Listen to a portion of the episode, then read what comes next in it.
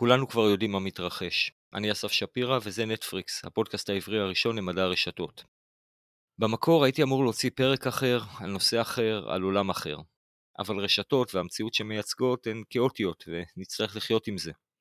בפרק הקצר הזה אני אנסה לגעת בשלושה נושאים שמעסיקים אותנו במלחמה הזאת שנכפתה עלינו, דרך עיניים של מדע הרשתות.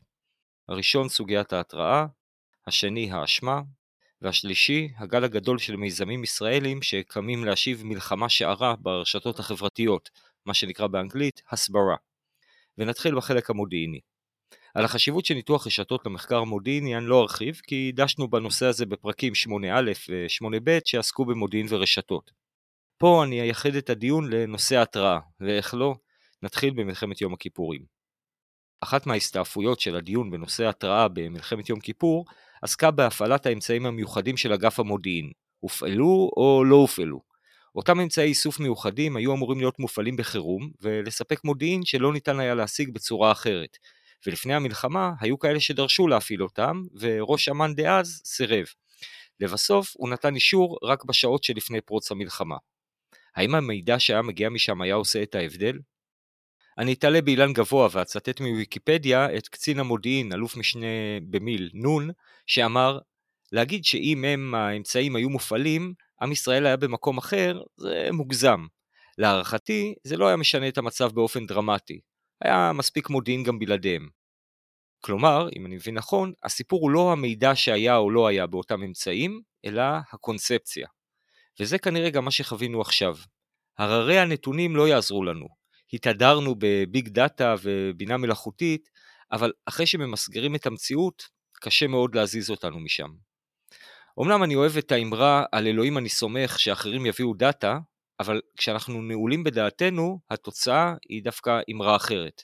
כשמענים data, הוא יודה בכל. אז מה עושים? כשאני רוצה להבין מה קורה בארגון, אני מסתכל על הרשת שלו, אבל לפני זה, אני משתדל לקיים שני מנהגים קטנים. הראשון, כמו לפני כניסה לחדר ניתוח, זה לשמור על סטריליות, כלומר, להימנע ככל האפשר מלקבל מידע חיצוני שעלול לזהם ולהטות את החקירה. תמיד אמרתי שבורות היא אושר, במקרה הזה היא גם יושר. את הדברים שאראה ברשת במצב של אה, טבולה ראסה, יהיה לי קשה יותר להטות בתהליך האיטרטיבי שיבוא אחר כך לבירור הממצאים. לכן אני מעדיף להתחיל נקי. המנהג השני, והוא תקף למקרים שבהם אני מגיע לנתח רשת שאני כבר מכיר, הוא לתת השערה ראשונית עוד לפני הניתוח לעצמי, לגבי מה אני מצפה למצוא בה, ברשת. הכוונה היא לא איזה תובנות אני אסיק מהרשת, אלא איך הרשת תהיה בנויה, מה, מה יהיו הקהילות שבה ומי יהיו מרכזי הכובד. זה לא קל, כי אני צריך להזכיר, בעיקר לעצמי, שהשערה כזאת היא לא קשורה להאם אני צודק או טועה, אלא להאם המציאות מתנהלת בצורה שאני מצפה או שמשהו השתנה. לדוגמה, נניח שהייתי עוקב אחרי התנהלות רשתות האויב במלחמת יום כיפור. ההשערה שהייתי מגיע איתה היא שמדובר בתרגיל, ולכן אני אצפה לראות שמנהלת התרגילים תהיה קהילה מרכזית ברשת, או שהגורמים מתוך המנהלת יהיו אה, מרכזי כובד ברשת לפני ובזמן האירועים. אם זה אכן היה המצב, אז כנראה הייתי נשאר בקונספציה. אם לא, הייתי צריך לשאול את עצמי מה, מה קורה כאן, ולהשתמש במרכזי הכובד שהרשת כן הציפה, להציג תמונת מציאות אלטרנטיבית. היתרון המשמעותי של ניתוח רשתי על פני דיסציפלינות אחרות שמודדות ושוקלות דאטה, ובוודאי כאלה שעוסקות במחקר איכותני, הוא שקשה עד בלתי אפשרי לרמות בכל מה שקשור למבנה הרשת. דוגמה טובה לזה היא ה-SEO של גוגל, כלומר דירוג האתרים לצפייה שנראה בתוצאות החיפוש. אתרים אומנם יכולים לנסות לעבוד על גוגל ולהגדיל את נפח הפעילות שלהם, כלומר להעלות יותר מלל ותמונות חדשות כל יום, אה, וצ'אט GPT מאוד מקל על זה, אבל זה לא יהפוך את האתרים האלה למרכזיים באינטרנט. אותם אתרים יכולים אמנם לייצר קשרים והפניות להרבה אתרים אחרים, וכך להגדיל את מרכזיות ה-out degree שלהם, כלומר כמות הקשרים היוצאים מהם, אך יהיה להם קשה הרבה יותר לקבל קשרים נכנסים, בטח ובטח מאתרים מרכזיים ומשמעותיים.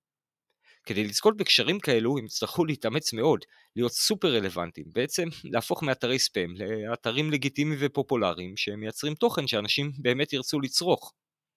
זו הסיבה שכשהרשת אומרת לי משהו, אני מאמין לה. ובניגוד להשערות שמבוססות על אינטואיציה, בניתוח רשתי קל מאוד לאמת את התזה שלנו. גם לא צריך לאמת את כל הדאטה. מספיק לבדוק באופן איכותני את אותם מרכזי כובד בודדים שהרשת תחשוף לנו, כדי להבין אם צדקנו או טעינו. אם כבר מדברים על טעויות, אז טעות נפוצה בימים האלו היא לחפש מי אשם בטעות.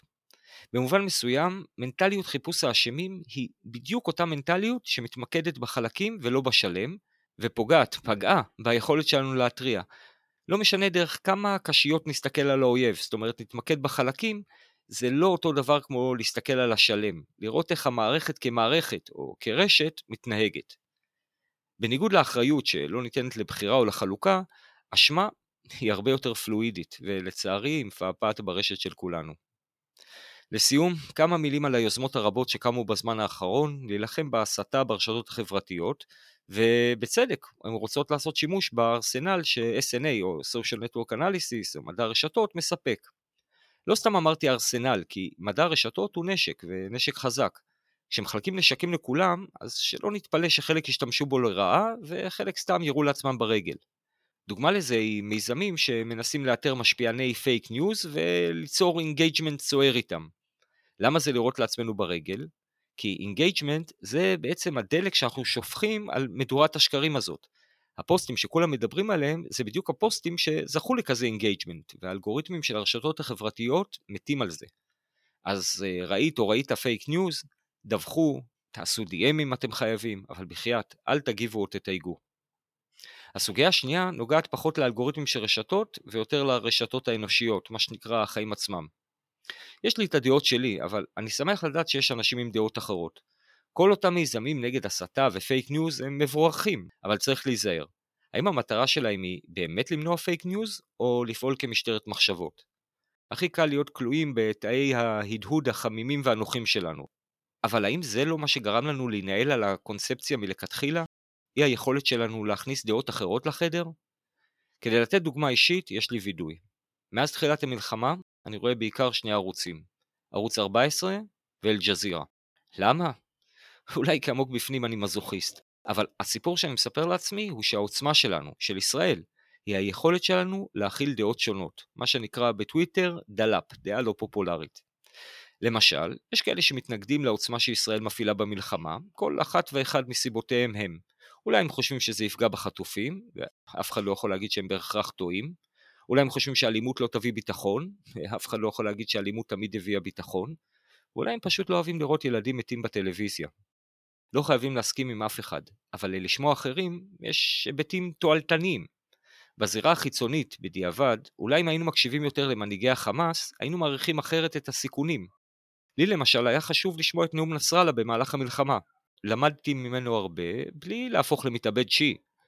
גם בזירה הפנימית, לשמוע דעות אחרות שומר על הרשת שלנו מאוחדת. זה ממש לא אומר שצריך להסכים עם האחר בכל מחיר. חשוב וחובה להתווכח כדי לשמר את הרשת שלנו חיה ותוססת. אבל אם נעלים את כל הדעות האחרות, איך תראה הרשת שלנו? אני ממש לא הייתי רוצה שהיא תיראה כמו הרשת של הימין הקיצוני בארצות הברית למשל, אה, שזה נושא שנגעתי בו בפרק 26 בנושא רשתות חברתיות ואקטואליה. אבל התועלת מלהקשיב לצד השני היא לעניות דעתי שיקול משני. אסור לטשטש את השיקול החשוב ביותר והוא השיקול המוסרי. הזכות לשמוע ולהישמע, כל עוד אנו פועלים במסגרת החוק, היא עוד סיבה למה אנחנו רוצים להמשיך לחיות כאן. זה נקודה למחשבה בזמן שהמשטרה מפזרת הפגנות ועוצרת אנשים שחושבים אחרת ממה שאנחנו חושבים. את הפרק הזה אני רוצה להקדיש לאזרחים שעולמם חרב עליהם ביום אחד, ולחיילות ולחיילים שלא רואים בית, אבל מגינים עליו בגופם. תודה.